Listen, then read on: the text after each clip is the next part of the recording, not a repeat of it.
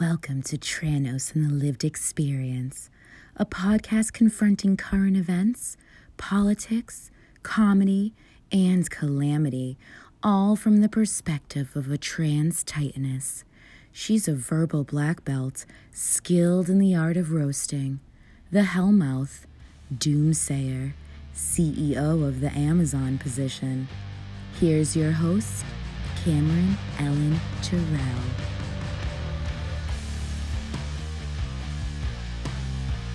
Welcome to Tranos and the Lived Experience. My name is Cameron Aline Maharet Jarrell, aka Tranos. Say that shit with your whole chest, or um, I'm just gonna start power bombing people for just no reason. Like I'm just gonna I'll I'll, I'll power bomb your grandmother at the family recital. this is the show Tranos and the Lived Experience, the show that is beyond metaphysical skepticism. Do yourselves a favor and look that up that is part of the topic that we'll be talking to today. Today's show is brought to you, as always, by the meeting of marijuana and music. Today's strain is Mimosa aka Purple Mimosa. It's a hybrid strain, indica heavy, made by crossing clementine and purple punch in small doses. This strain produces happy, level headed effects that will leave you feeling uplifted and motivated enough to take on any mundane task. Mundane task being us taking problematic white gay people to task today. That's exactly what's going to happen today. And the song of choice, seeing as though everyone knows that Tranos is a fan of the Deftones. Yes, I've picked the Deftones four times already it's engine number nine. Get into it. Um, today's guest is a very special guest and a friend. Oh, there I go being unprofessional and not turning down the, the volume on my phone while I'm doing that. Please introduce yourself. I am Paola Gonzalez, or known around in some circles as PJ the What? It's awesome to have a professional wrestling sister here. I really wish we lived closer so we could protect each other at shows. Oh yeah, that would be fantastic. I get so much shit here being a trans wrestler, and I'm like the only one. Oh gosh, uh, I, I think I can I can understand because also like I, I'm not saying that things have been perfect around here because they have not, you know, but like just finding the opportunities to work shows, it, it, can be it can be a little bit tough sometimes, you know. Yes, um, yes, very much. It's it's very much. It's not easy, you know. And in the business, unfortunately, like to an extent to me when i when i when i hear from people in the business and, and saying giving shitty reasons as to why they will not book a trans wrestler is just the the to me it's just the tip of the iceberg because honestly like i've been doing this for a long time and it's like like the way that I view that that I see wrestling and the ways that I that, that I understand what what the best of wrestling is like those excuses shouldn't be in there in the first place. I mean, just right, so. right. They shouldn't be there in the first place, and I, I, can imagine all the things that you actually heard. But first, before we get into that, how long have you how long have you been wrestling? So I started in 1999. Yay! I, am an old timer. I, I, started in 1999. Uh, the only reason that probably not many people know who I am is because I started in Puerto Rico, and back then in the in the 90s you know, we yeah. didn't have Facebook. Social media was, wasn't what it is today. You know, right, right. And um, back then, like Puerto Rico, if, if it's it's pretty much its, its own territory. It's not like like if, if you start training in the in mainland USA, you know that that you may get more connections. Puerto Rico yeah, was yeah. its its own thing. So and I remember the the when I decided to start training, like uh, like the only the, the only thing that I knew about my trainer was that he was he used to work for Carlos Colon Promotion in Puerto Rico, WWC, and that was the only thing that I was sure about him because I've seen him wrestling on TV, and it wasn't oh. it wasn't like um, it was what would be in WWE a jobber pretty much. Yeah, yeah. You know, but in Puerto Rico to make he, he used to work with the big names that WWC had in Puerto Rico. His job was to make them look good. You know, pretty much. Yeah, yeah, um, yeah. Which is a job. It's a job. It, so it is exactly, and and he he had his own promotion. He he had his own school. I remember just passing by and and it was almost like it had the feeling of backyard wrestling, but it but it was because his wrestling ring was in the backyard of his house, you know, and and, and but he was a good trainer. Like the, the, the matches that I have with him in Puerto Rico, were some of the best, and he trained me really well, and and he he helped me, you know, in the in the business in the beginning, you know. Then mm, later right. on, I got the opportunity to go to the Monster Factory in in New Jersey, and at that time, Larry Sharpe was the one in charge, and I stayed there for about a year, and then uh, I, I I had to go back to Puerto Rico, and then um, I ended up uh, moving in 2004 to the area, and you know, again, I came back to a to an area where nobody knew why why it was because social media again social media was not how it is today. Today a wrestler, if you any wrestler, if you are a worker, you know, social media has an impact, you know. That's what we're having a lot of like the new world wrestlers they, they, they can get opportunities like being on AEW Dark because of a presence of social media, you know. You can put right. your matches on YouTube. You that there's more um, it's easier to make the contacts that you need to, but back in the day, like it was very difficult and um, yeah i understand i started working in 1997 so i understand i understand that completely and like social media did play a very very large part in like the resurgence of my career before i actually like left the first time mm-hmm. but um I don't want to. I don't want to speed you past anything, but let me ask you some more questions. Um, so you said you moved. You moved to the states in 2004, right? Um, yeah, but it wasn't the first time that I had moved to to the states. I had moved to, to the states in uh, 2000 to 2001 to late 2001. I was living in uh, South Jersey, Philadelphia area, which is how mm. I ended up being able to go to a Monster Factory because the Monster Factory was near, near that area there, and um, okay. and I trained there for for about a year. You know, then I returned back to Puerto Rico, and then in 2004, after I finished my master's degree, then I moved to the Albany, New York area. I was hoping to to finish a PhD degree because at that point I thought that like, oh yeah, I can finish a PhD degree. Maybe I will be able to find an amazing job out there.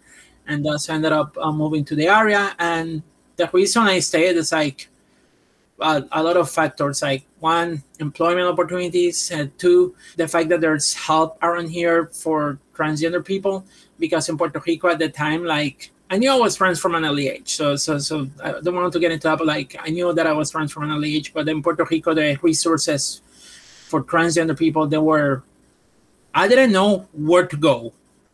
Yeah. I didn't know who could I trust to talk about how was I how I was feeling, and uh, and it scares me because I I grew up in a highly conservative environment and also a very religious environment.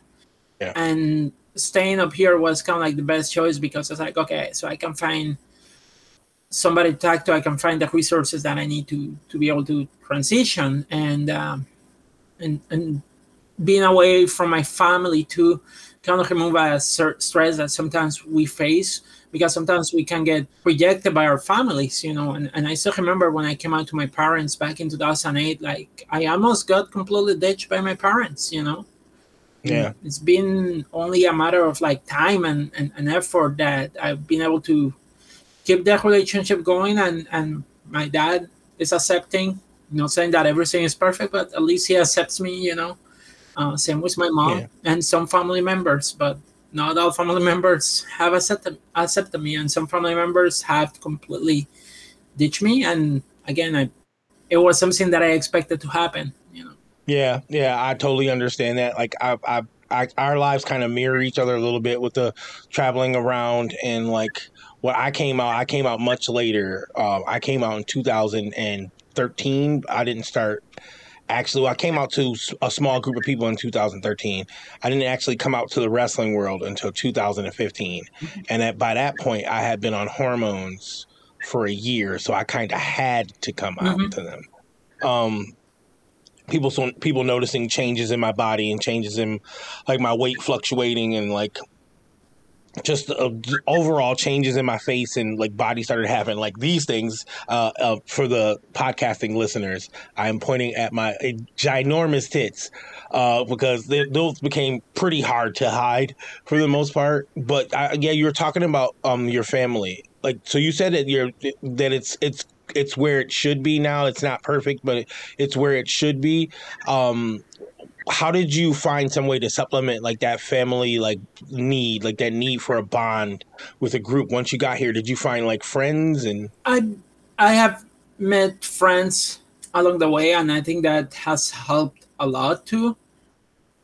Not going to say that everything's perfect because it's not perfect, but I have some some good friends, you know, and and there's uh, also support around the area too.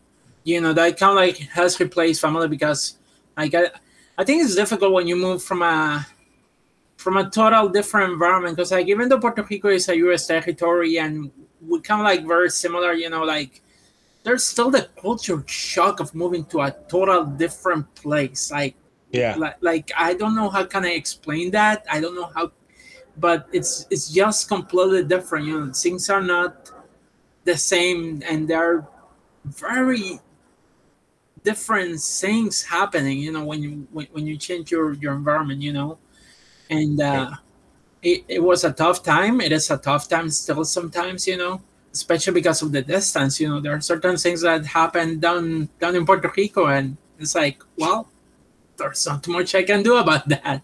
Right, like you're kind of just like kind of like too far away to actually like focus on it and help actually figure out ways to help with things that are going on there and that's got to be hard now let's get into like the real crux of what uh, brought about this episode so um, i am an employment advocate in my day-to-day work for trans people mm-hmm. like what i do is i um, I argue their case for equality in workspaces. I safeguard them in workspaces, and I uh, we kind of monitor how trans employees are treated by companies in the area that I live in. Like mm-hmm. like what what happens is trans person goes to work, something discriminatory happens. Um, they talk to their HR. The HR gives them the runaround. They then ask for a peer advocate. That's when I'm brought in. and then like I kind of have to like circumvent certain things, reteach, train people. That's awesome now, because that's uh, actually needed in the in the community, you know. Right. Because right. even though New York State, and, and and for people that are not aware, like New York State passed GENDA. We finally got GENDA. I'm trying to think when when it happened. It was a few. It was uh, November of 2019. Yeah, so it's so it's it's quite recently that that, that it yeah. just passed, but it's been like uh, I remember because I did some advocating with uh, the Empire State Pride agenda, and uh, yeah. And and they were trying to advocate for that and advocate for that, and like it was a constant struggle, and finally it happened, and we got agenda, but that doesn't yeah. mean that things still are not going to happen because honestly, like w- when it comes to employment, employment is one of those things that trans people face discrimination all the time. Like it's it's all the time, and it's still something that even though I I have all my documents in place and that kind of stuff, I still fear when I have to go to job interviews, when I have to go to uh, when I'm applying uh, for employment because you never know? Yeah, you know, you you actually never know, and I think the big the biggest takeaway for everybody is I I brought you on because I wanted some I wanted my audience to hear someone else's perspective about um, employment and uh, the the pitfalls of being trans and, and trying to navigate spaces of employment. Is there a particular story that like sticks out in your mind that's like just something that you would like to share? Because a lot of the time, cisgender people don't believe that this stuff is happening because we live in a state like Roch, like like like New York. So a lot of the times, you tell them these stories about like, for instance, one of the instances that happened to me was I was accosted in a bathroom and um, at one job and I reported it and I got fired.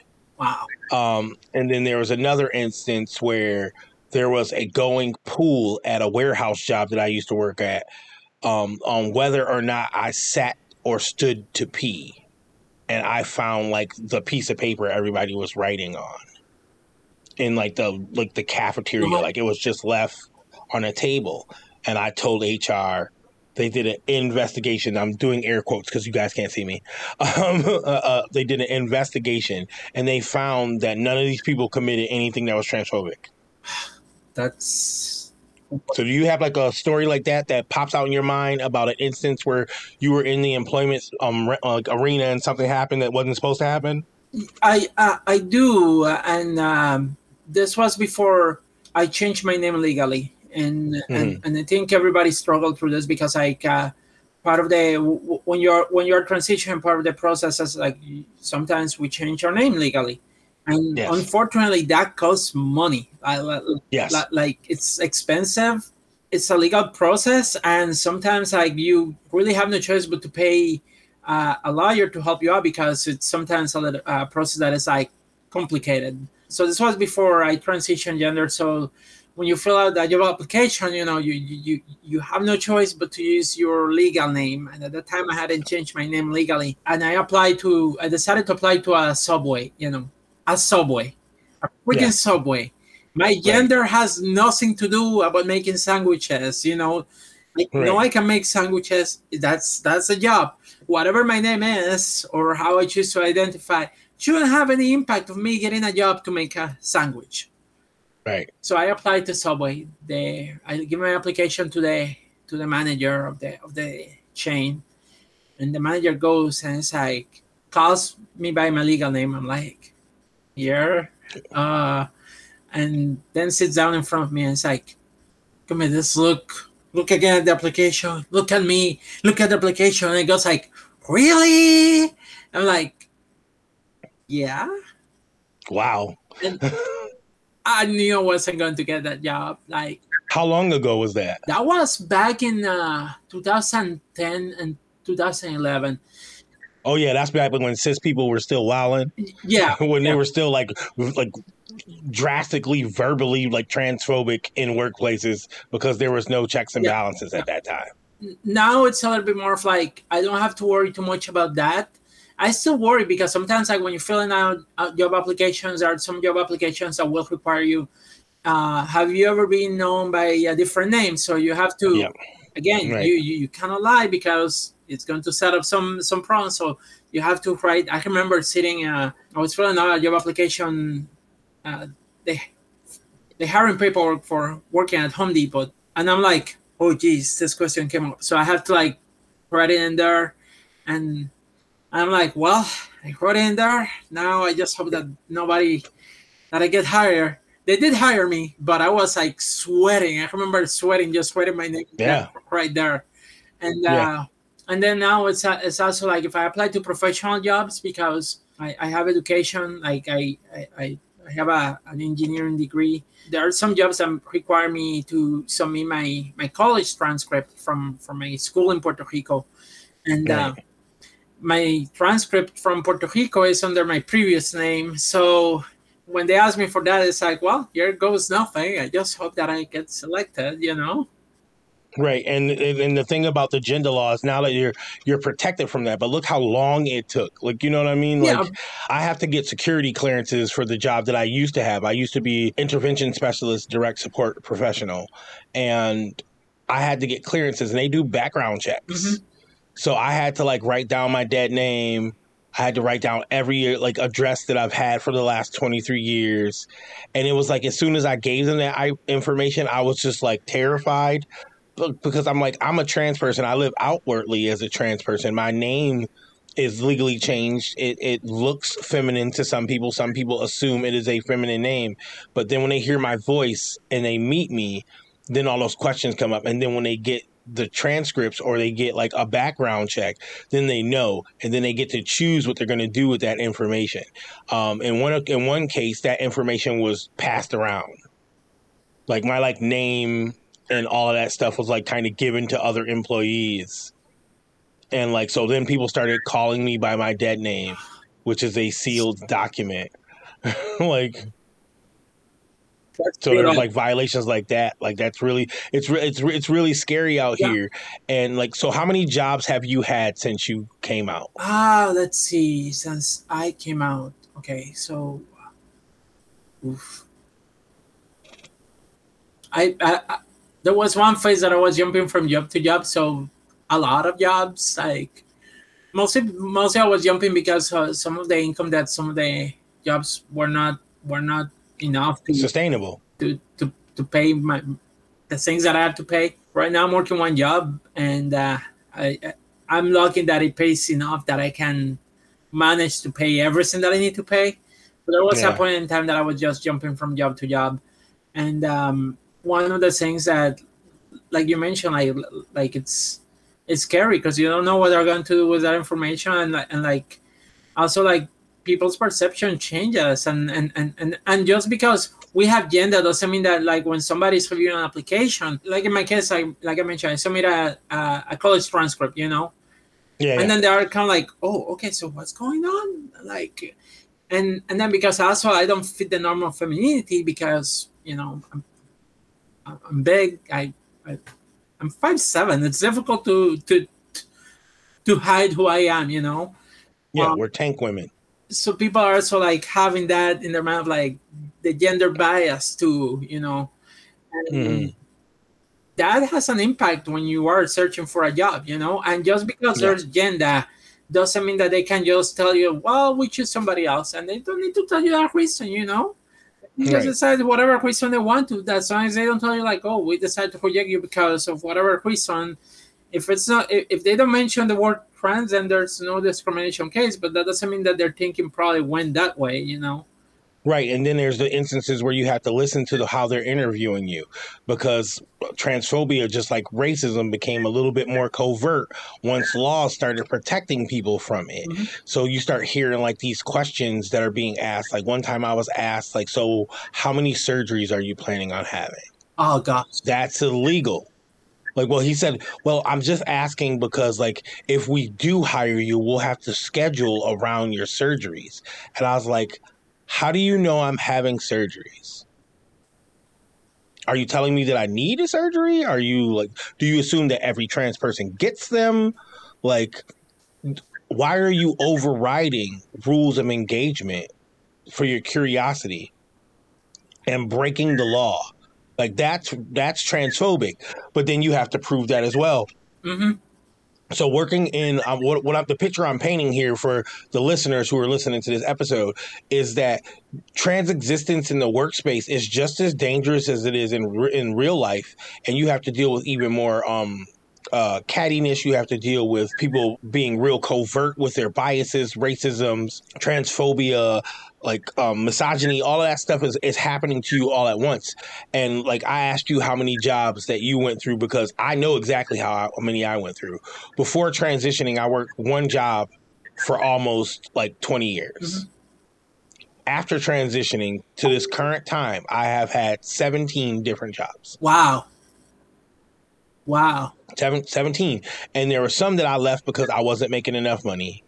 But a majority of them I left because I wasn't making enough money and I had to deal with transphobia every day. I've worked at jobs where I was misgendered all day. I've worked at jobs where I was isolated because nobody wanted to deal with me because I was an anti quote freak. I've had men repulsed by uh, my body. I've had women scared of my strength. I know you've had to deal with those kind of things, and I, I know because I, I follow you. I'm, I'm a fan. I also follow you on Facebook. Uh, I've I've seen some of the hardships that you went through. I, I, I work in retail and uh, Mm.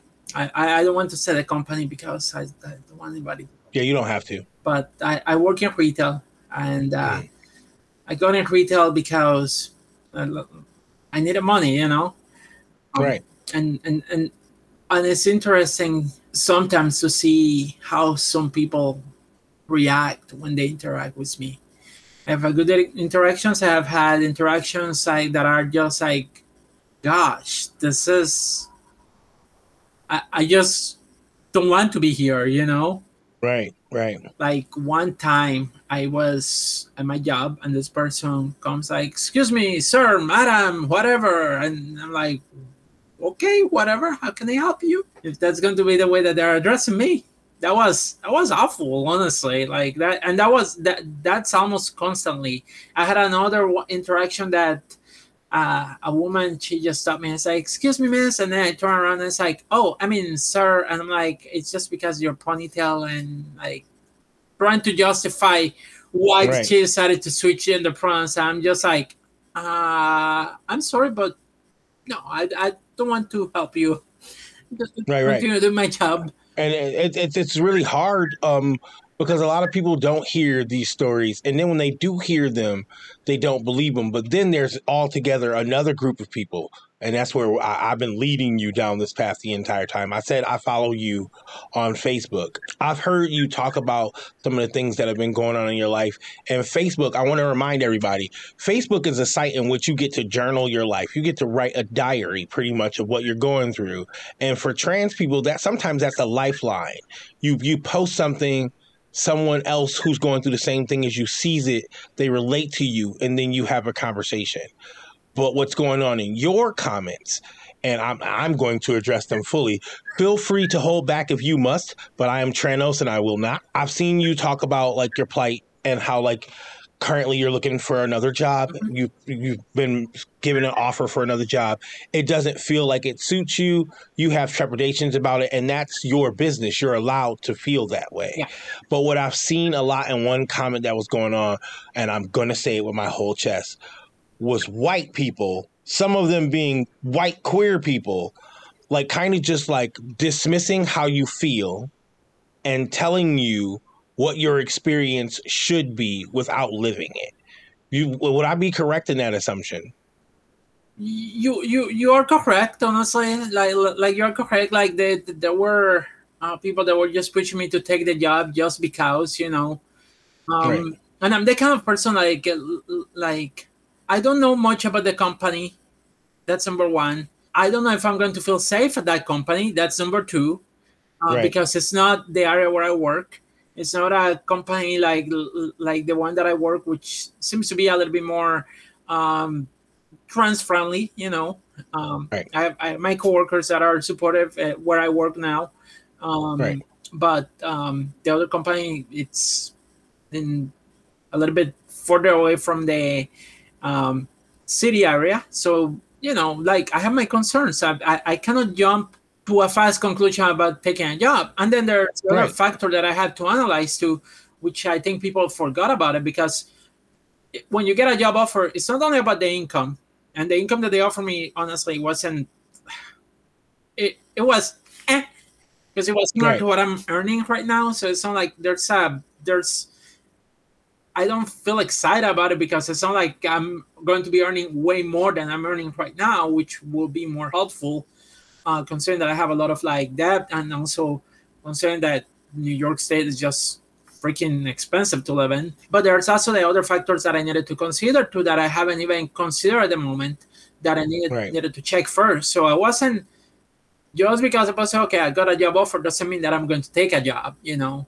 Right. So, so there were already people that were pushing me just to take the job because it was different, something different. But like I needed to make a whole decision. I can't just jump into a chip and i made that mistake before i was jumping from job to job and i didn't consider things like truly so i don't want to make the same mistake again especially now right. where i'm getting some other things that more than my wage i have health insurance i have I'm purchasing stocks in the company that i that, that i work for so there's a bunch of other benefits that i'm getting.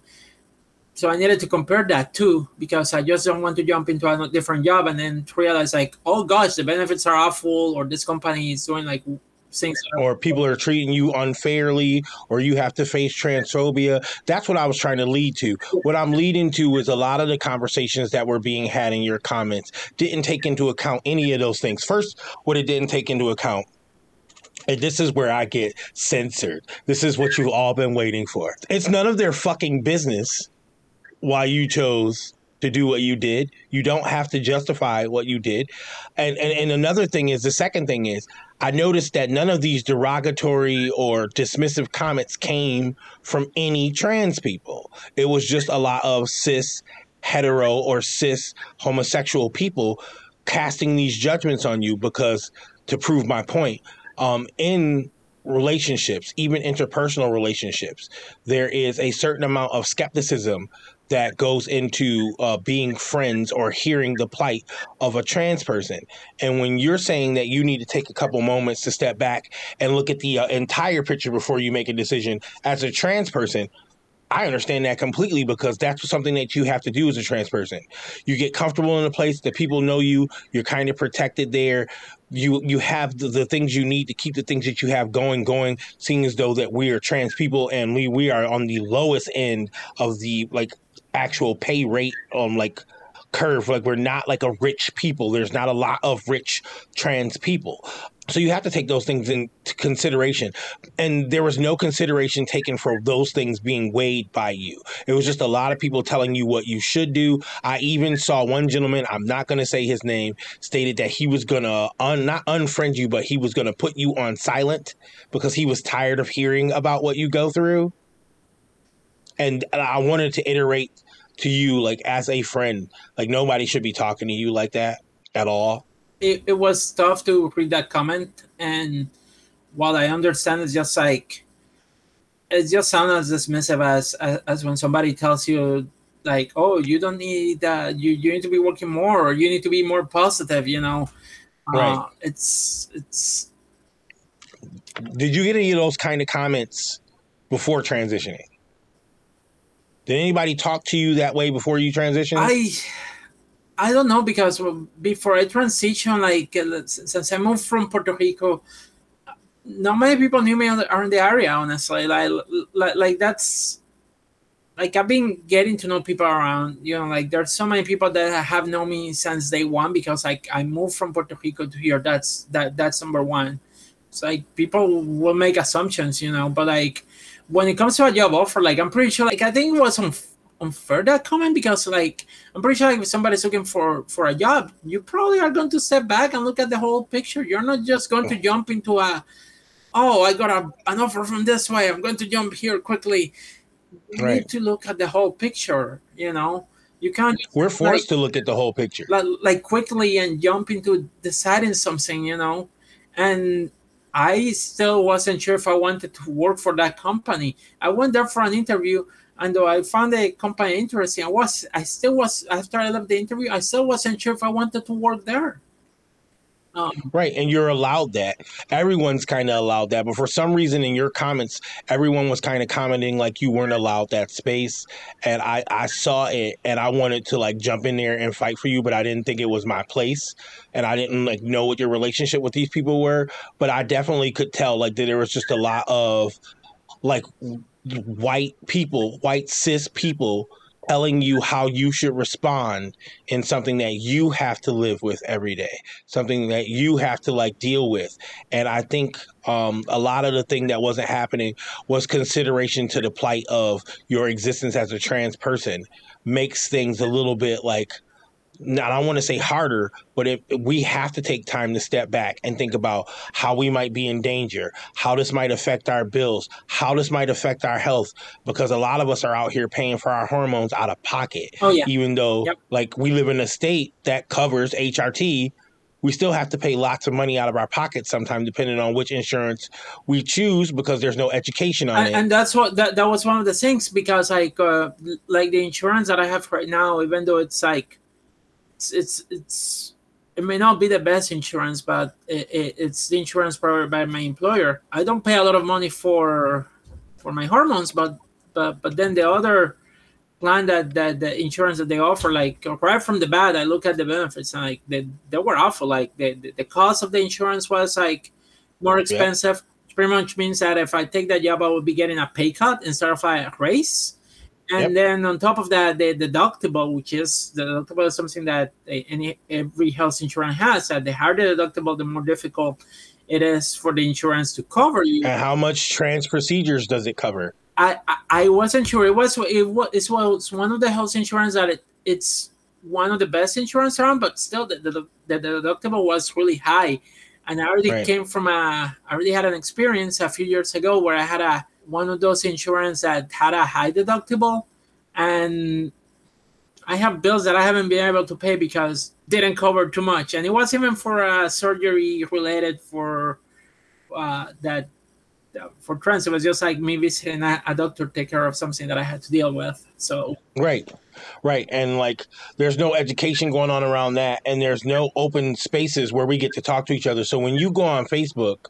to post something like that, I think in my mind that it's just you venting how you feel, telling uh, someone that can't talk back what you have to say, but then we have to figure, we have to factor in people will comment on it.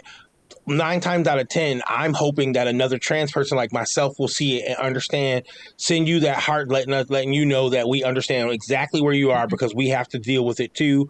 But for me to go into that comment space and see how everyone was speaking to you, and they were almost speaking to you like you were some kind of like child that needed to be Yeah. scolded. Yeah. And like you're not a child, you're you're not subhuman.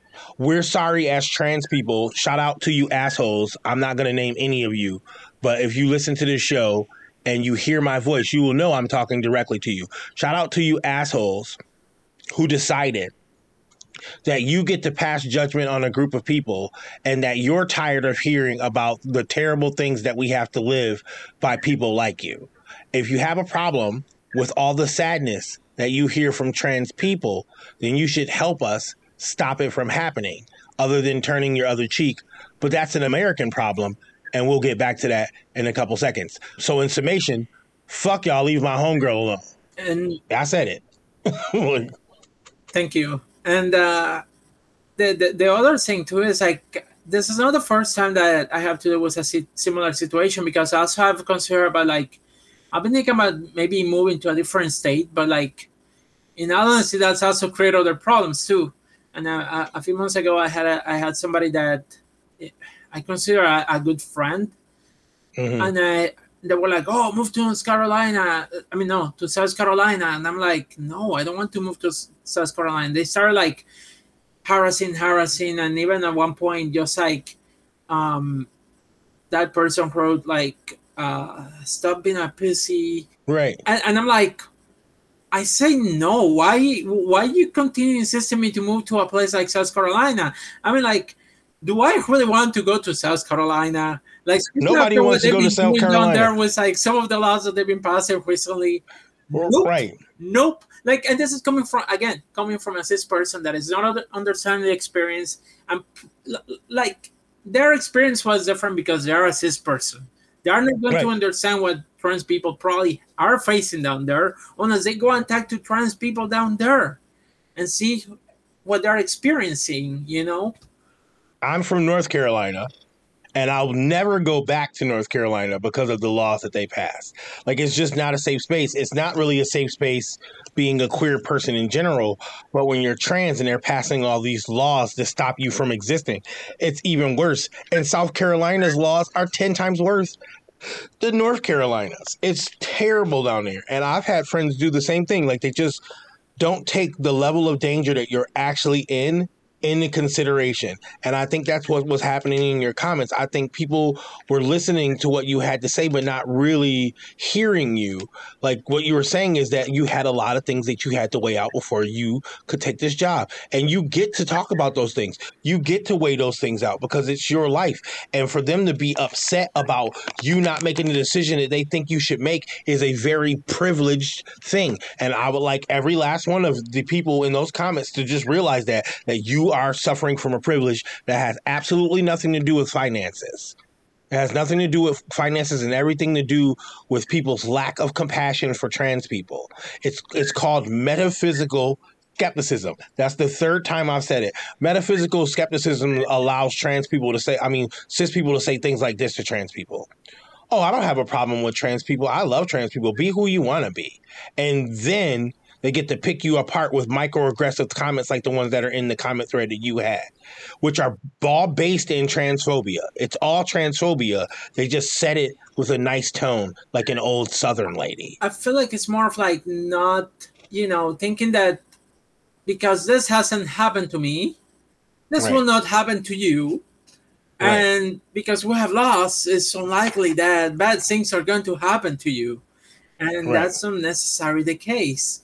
It's like when I think sometimes, sometimes like, like I mentioned, I'm from Puerto Rico, you know, and Right. there are times that I have thought about like, ah, maybe I should return back to Puerto Rico, you know, because like honestly, like the company that I work, they have the same stores down there too. Like I could work down there, you know. There's not a, a, a, too much of a difference, you know.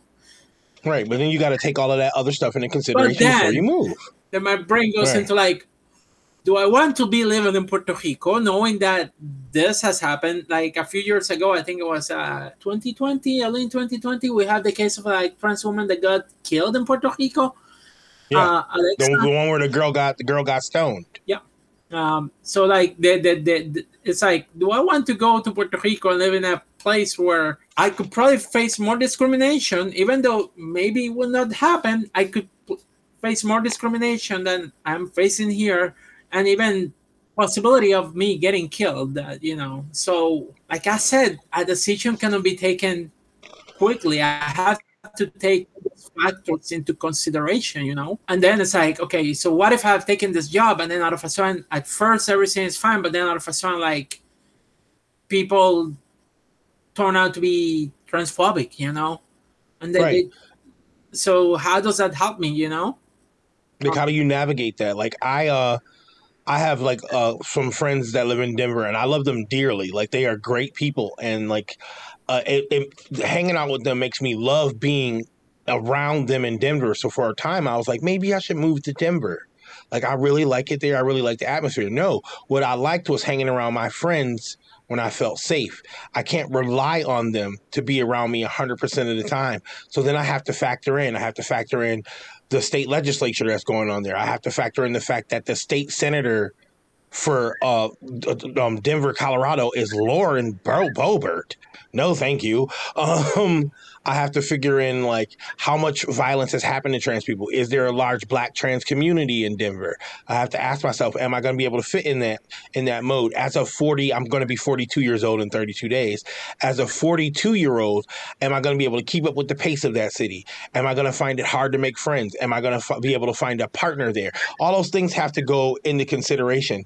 Not to mention the fact that the laws in New York State are much more progressive for me than Denver. So even though New York State laws aren't 100% ironclad, I still have more freedom here than I would there. So I have to take that into consideration. And that's how you have to think about breaking down taking one job from another job or moving from one apartment to another apartment or leaving a neighborhood where you feel safe. Those are things that we have to take into consideration all the time as trans exactly. people because the danger that we live through is very fucking real. Exactly. But for but for some reason, like cis people just sometimes don't get it. It don't click to them. And then when it don't click to them, and we keep telling them that, like, hey, I have to take this into consideration, they then see it as us complaining and not listening to their advice.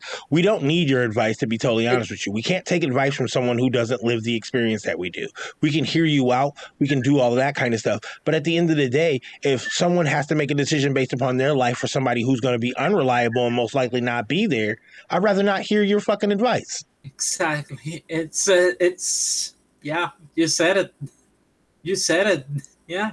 It's because when you're starving, who's gonna feed you? And and and and that's like, you know, we've been talking about my life as a trans person, but then also I also have to consider that, uh, like I tell some people in, that that I'm close, it's like I pass as white until I open my mouth, and that yeah. also create other issues. And I've been at jobs like. Uh, I used to work as a cashier, and um, I remember having to with customers that will approach me, will go like, "Oh, you have an accent." I'm like, at, at, first I was like, "Okay, yeah, yeah, all right, I have an accent," and then we'll play the game of like, "Where? Guess where I'm from?" game, and oh god, I, it would go something like this. Oh, where are you from? Are you from Canada? I'm like, no. Are you from Germany? I'm like, no. And then I said like, I'm from Puerto Rico. And then this thing, this thing happened. But you don't look like a Puerto Rican. Oh, what's that? What's that about? And, and, like, and what's that like, about? What? What? I've been told by people that I don't sound like a Caribbean. It's it was one of those things that I questioned. But then I heard, and, and, and I don't know if you ever heard uh, Fluffy, the comedian, uh, yes. Bill Iglesias he has this amazing. If anybody gets a chance, uh, it started with Cuban coffee. That's how the, the the, the short is called. But he started talking about how Puerto Ricans, Dominicans, and Cubans we all come from all the colors of the rainbow, from very very white to very very black. And right. after I heard that from him, I memorized that. And then whenever yeah. a customer will come to my register and will play that game, like, where where are you from? When they say like, but you don't look Puerto Rican. Listen, as my friend Gabriel Iglesias used to say, Puerto Ricans, Dominicans, and Cubans will all come from the color of the rainbow, from very very white, from very to very very black. and they will give me this look of like, because I got Right. tired. I got tired of those microaggressions that happen. It's like when people tell when I tell somebody, I used to tell somebody, "Oh, I'm from Puerto Rico," and it's like, "Oh, so you speak Spanish?" I'm like, "Yeah, I speak Spanish." Oh, I also speak Spanish. I know how to say beer and donde está el baño. Like, uh, but you, I had to Yeah. learn the whole language just to survive here, and you're telling me that you know Spanish because you know two words? Like seriously? Like beer and where's the bathroom? Can you go to Puerto Rico and live with those two words? No. So I feel I kick myself every once in a while because when I was given the opportunity to learn Spanish, I took French instead, and now I regret it. I like French. I feel like I took- took a semester of French when I went to uh, one of the community colleges in here, and I, I took 12 one years of French. uh, when I when people started asking me about where where I was from, and we played that game of like, oh, guess where I'm from, and they will say Canada, and I'm like, we, and then oh, you're from Canada? No, I'm just teasing you. I'm from Puerto Rico, just because I wanted to tease people. I took 12 years of French, and then I graduated, and there was nobody to speak French with. Oh, that is sad. So it's just a waste. Like I, I learned all that French. Like I could speak conversational French for a long time, and then uh, over time, it just I didn't get the chance to use it. I lost it. I, I took uh, in college in Puerto Rico. I took four semesters of uh, Italian. Oh, okay. It was my way of getting an ECA without having to study too hard because Italian and Spanish are very similar. But I went four semester of Italian. I remember being able to like understand it and speak it like relatively easy. I haven't, again, I haven't used it in quite some time. So like, yeah, it's it's it's forgotten. I still remember a little bit, but it's still not uh, as good as it was when I was like um, in college. Right, right, right. Yeah. So, so before we get too far ahead, um, this is the part of the show where I ask my listeners uh, if you hear clicking and bubbling and probably some coughing. I'm smoking marijuana, being an adult about it. Like, today's pipe is a new one. His name is the Tin Man. You can attest that it looks like the Tin Man. Oh gosh, that looks like some kind of exper- chemical experiment, and that's coming Right. from a chemical engineer. You know that.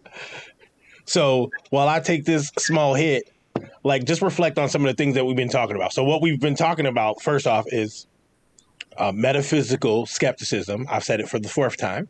Secondly, we've talked about like the lack of consideration for trans people's plight overall.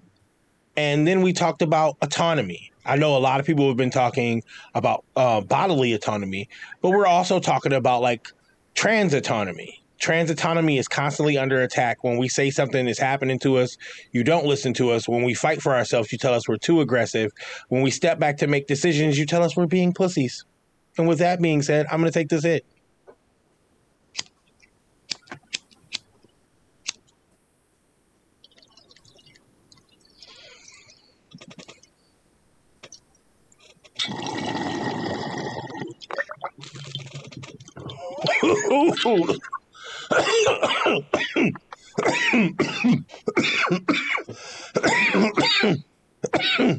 smooth. You okay? It was smooth. Okay. It was a smooth hit. uh, don't worry, I cough every episode right. because I got baby lungs. Oh, that was refreshing.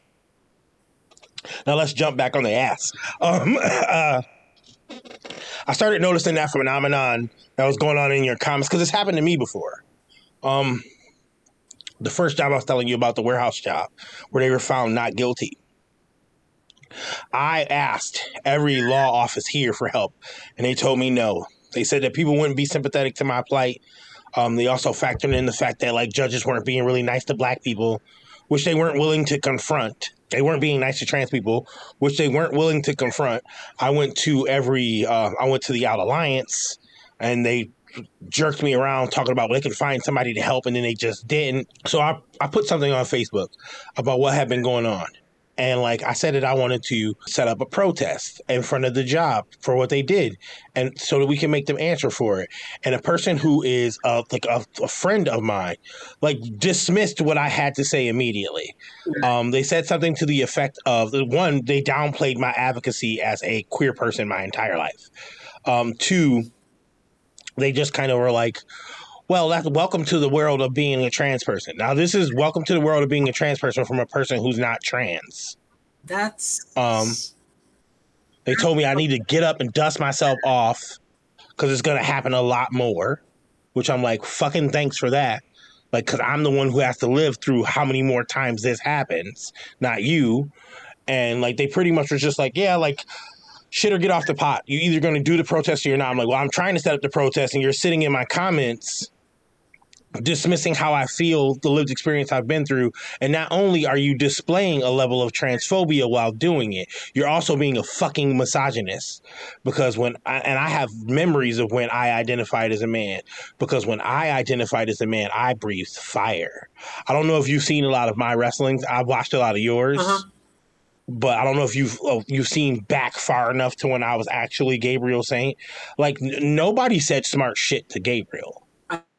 I haven't gotten that far back to be honest with you, but I Yeah, seen like uh, uh, like recent fire it's something that I have seen. We have in in in, in Albany we have a what we call spin jam. So there's people that join together and they do fire spin and all that kind of stuff. So like, it's I know what you're talking about. Yeah. I wrestled I wrestled um uh Immortal. I used to wrestle in, in Immortal and I wrestled with uh Chip Stetson. Ah. Chip Stetson's one of my old trainers. Okay. Yeah, yeah. Um yeah, when I was Gabriel, I didn't get a lot of that talk back shit that I get now in comments. Like I would say how I felt, I would say something was wrong, and everybody was gung ho to follow me in to do something about it. But now, as a trans person, when I have evidence that something is wrong and can prove it and then try to bring people together, I get people in my comments telling me that I'm doing the wrong thing because I need to wait my turn as a trans person because we're all too busy fighting other wars, which is pretty much what was said by the person that I that I cared for. I still care about them, but like I handle them with kid gloves now because they prove to me that when push comes to shove, they will err on the side of transphobia even though they, they call me their family, they call me their blood, we're part of the same house, they're transphobic.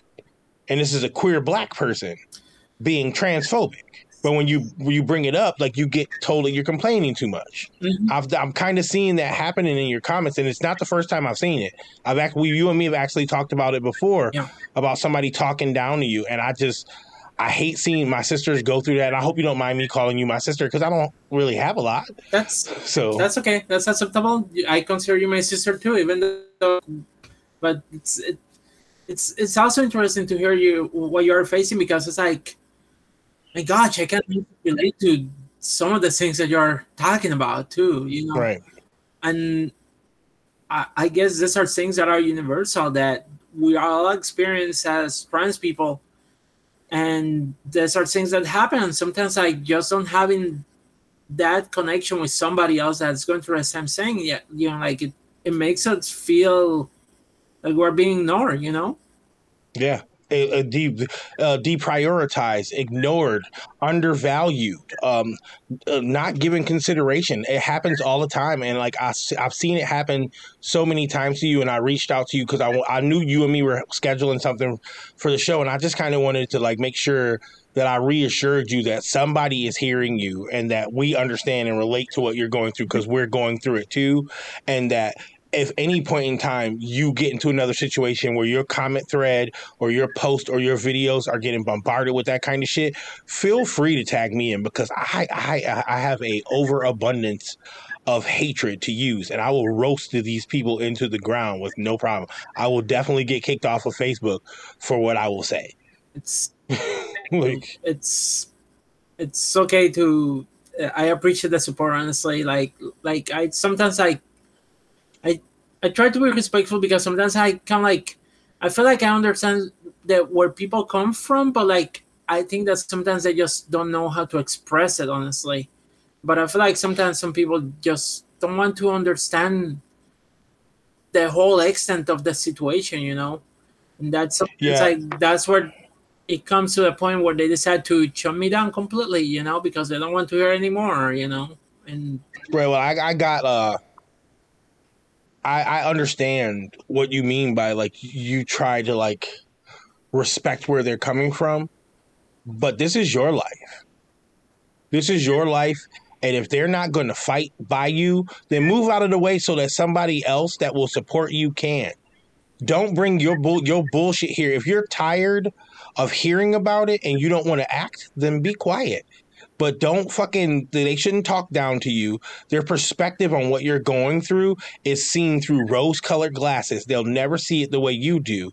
So as upset as they can get, they still don't have to live it. You do. Mhm.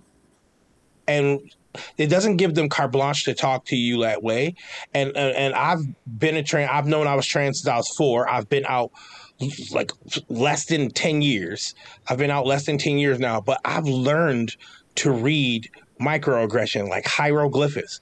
And what I've seen in some of those comments is it's just that. It's literally people dis- devaluing you, dismissing how you feel, uh, not see, refusing to see your perspective, refusing to take things that you have to take into consideration, and then they're giving you life advice that if you deny, then you are punished for. That's not a friendship. That's somebody dealing with a subordinate. You don't work for them. They don't pay you. If you if your lights go out right now, who who out on that list can you ask for help? If you run out of food, can you ask any of them for help? I I have already been in that position. That's the sad part. Right. Uh, Have you if you go if you go somewhere and you get attacked, which one of them can you call? my choices were like, uh, geez, yeah,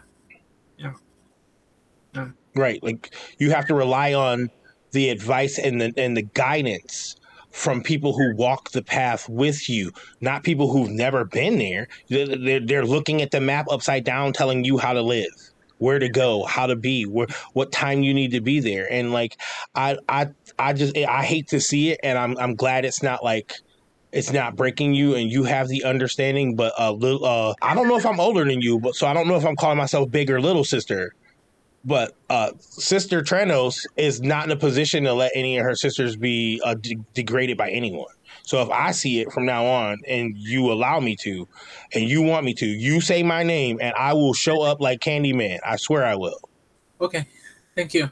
Honestly, like like, like what you mentioned, it's like I guess there's not many people honestly. Like like I already been through like tough tough situations. Like like there was one time I ended up close to being homeless. Again, New York City is expensive. Like and and and, and at the time, like the, the the income that I was getting was nothing. It was it was very little.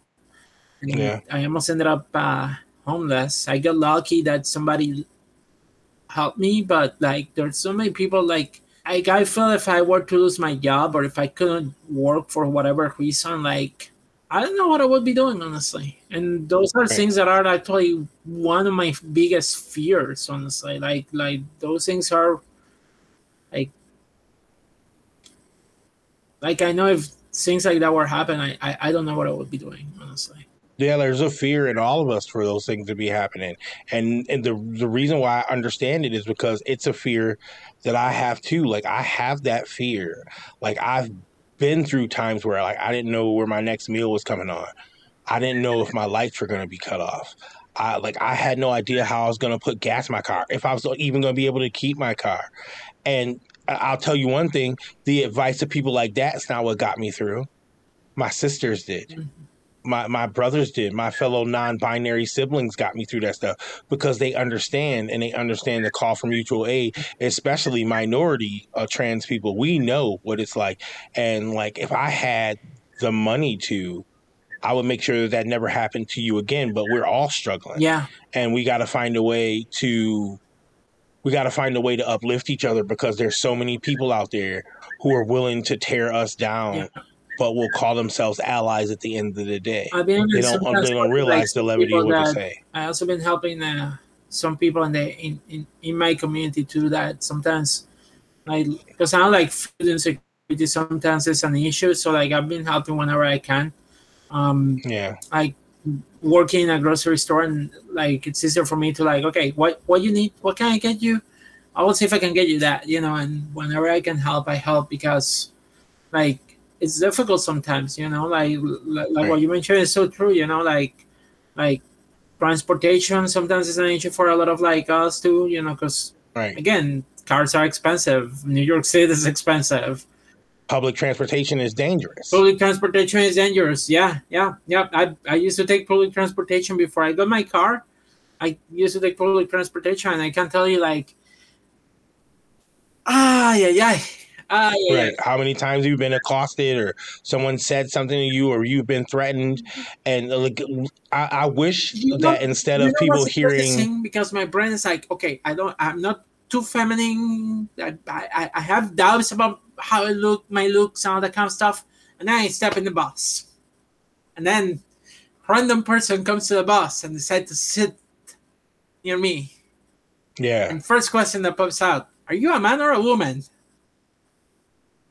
Right, Why do you need to know? Well, I'm, and sometimes I just like when was like, uh, it can be whatever you want me to be, and then it's like, oh, I don't play that game. I'm like, bro. Well, what game are we playing? Like, I got on the bus. playing? Like, uh, like, and and then conversation, but like, gosh, and then I had one time I, uh, I used to take the late bus at night, and there was one person that that that person I saw I saw them in the bus, and they would come out so hard on me, like they they would be like, oh, uh, what's your name? And like, uh, I don't want to tell you my name. I don't know who you are. Well, if you don't tell me your name, I'm going to call you George. And it's like, come on, no. Uh, well, can you tell me your name? No. And it's like, what about a kiss? Can you give me a kiss? I'm like, no. Oh my god. Like that kind of stuff happened to me. And Yeah. Even in Albany, one time I was just walking around, like I'm just waiting for the light to change so I could cross the street. And out of a sudden came a car, and out of a sudden came a cis uh, person, cis couple, and start yelling at me, "Hey, you are a dude!" I'm like, "Oh gosh." Right. Right. Like and those that's the those are cumulative things that you have to deal with throughout your day. And those are the reasons why you have to make such decisions about everything Yeah. that you do Yeah. from now on Yeah. because everything that we do comes with a certain level of danger and like comes with a certain level of risk because everything that we're doing is on the line every day Yeah. like uh, everything that we own every place that we feel safe is on the line and it's it means a lot to be able to come home to a place and feel safe or to have a car so you don't have to be on the bus and feel unsafe or to have insurance so that your transition can continue like those kind of things or to be able to combat some of the uh, things that you need like maybe you need therapy or guidance because of how you get treated every day depression the depression is a thing and honestly i've been dealing with Yeah. depression and like and, and again just having somebody to talk to and especially because transition is not easy there's a lot of things that can affect us and you know and right now like like like i will say like one of the reasons like somebody in front of me and, and i'm like okay whatever. Um, but they are in front of me because they were tired of me uh, supposed to being negative and being uh, not being positive. Me too. And um and this was one one person that says like oh maybe you should be working 40 hours. I'm like i'm having a hard time now finding a therapist to talk to because now i have to work more days at my at my job but that means that i have less time to be able to to have open to be able to Right. schedule appointments with a therapist you know i'm my job is not flexible. Most jobs are not flexible that you can just like, okay, I, I'm going to take one hour to go and see a therapist. No, most jobs, like when, when we're talking about like at least um, the lowest paid uh, jobs, uh, just Uh-huh. like retail, warehouse, uh, things that, that require you to be there physically present, you know, they, they sometimes don't allow for this kind of things, you know. So like right now, I feel like my mental health ha- will have to suffer for a little bit while I find a therapist that can work with my with my hours. And again, like people can suggest, oh, maybe you can find a different therapist and all that kind of stuff. But like, you know how difficult to find therapists that will be understand of trans issues? Right. Like, right.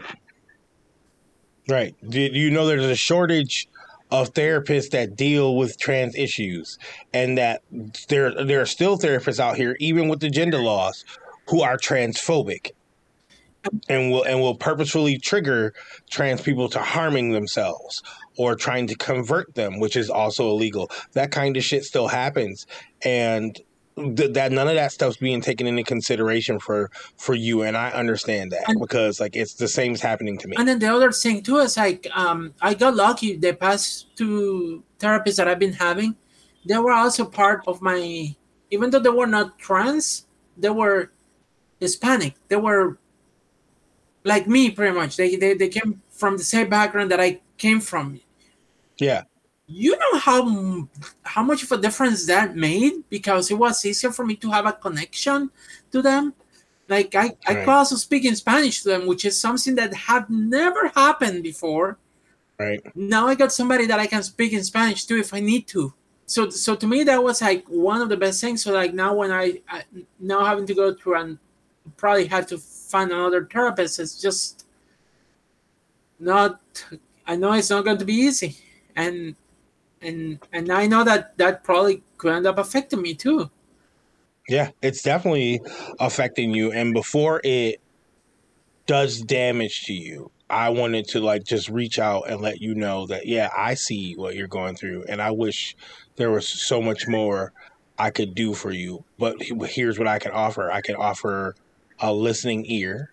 I can offer the voice of a thousand hurricanes when someone comes to harm you, and I can also like offer you like a little bit of hope that like hopefully one day we'll like we'll find a space where we feel safer. We'll find a space where we won't have to deal with having to make so much decisions based upon our identities. Um where one day like we'll be able to walk around and just like be comfortable in our skin without like having to worry about the barbs and the jabs and those kind of things. And I want you to make sure that now that we've like we've we've seen each other, we're we're looking at each other on camera right now. We've heard each other's voices.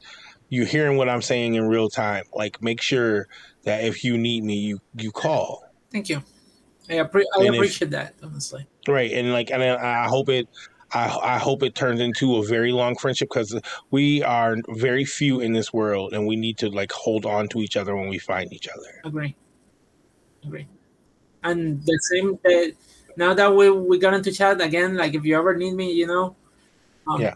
and i know that i can get busy with uh, my life but like if like you know like write me if you ever need to i'm there also Yeah. for you so yeah I, appreciate that. And before we go, is there anything you want to say uh, to the fans out there? Maybe the, the the fucking haters in the comments. Is there anything you want to say to them? it's you know it is what it is i, I really don't have much to say it's just like I, I just wish people were more understanding you know more more open-minded you know um Right. just because something happened or something hasn't happened to you doesn't mean that it can happen to to a to a trans person you know Right.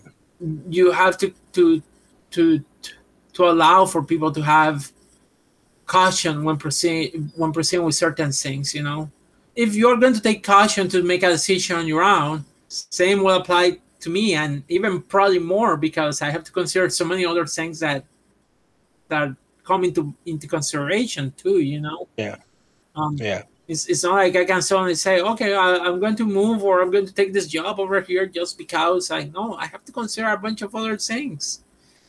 Right. Anybody would probably, like, when it comes to a new job, you probably take a little bit of a moment and consider consider everything, you know, before taking a new job. You know, you can't just move too quickly into certain things. And if you're not going to do it, then what makes you think that I, as a trans person, am going to just jump into something without taking some oh. time to think about it and and look at the whole picture you know before Right. moving on into something new you know? And i think that has come to me like with because honestly like i thought that i was going to be leaving this job that i currently had like as soon as i found a different job you know?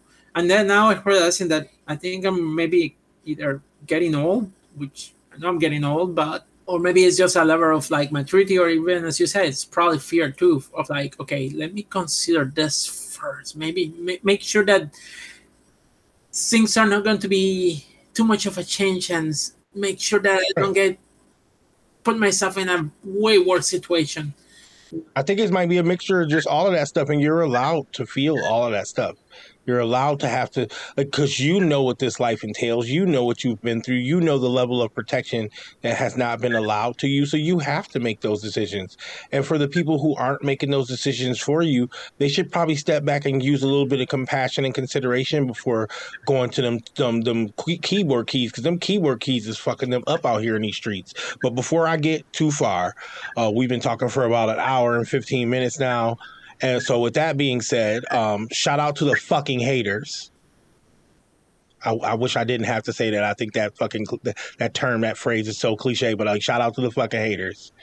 Um, this has been Trenos and the Lived Experience. I'm your host, Camrain Eline Maharet Jarrell, aka Trenos. Say that shit with your whole chest, or I, will screwdriver you off the off a dresser, miss the bed, and break your arm.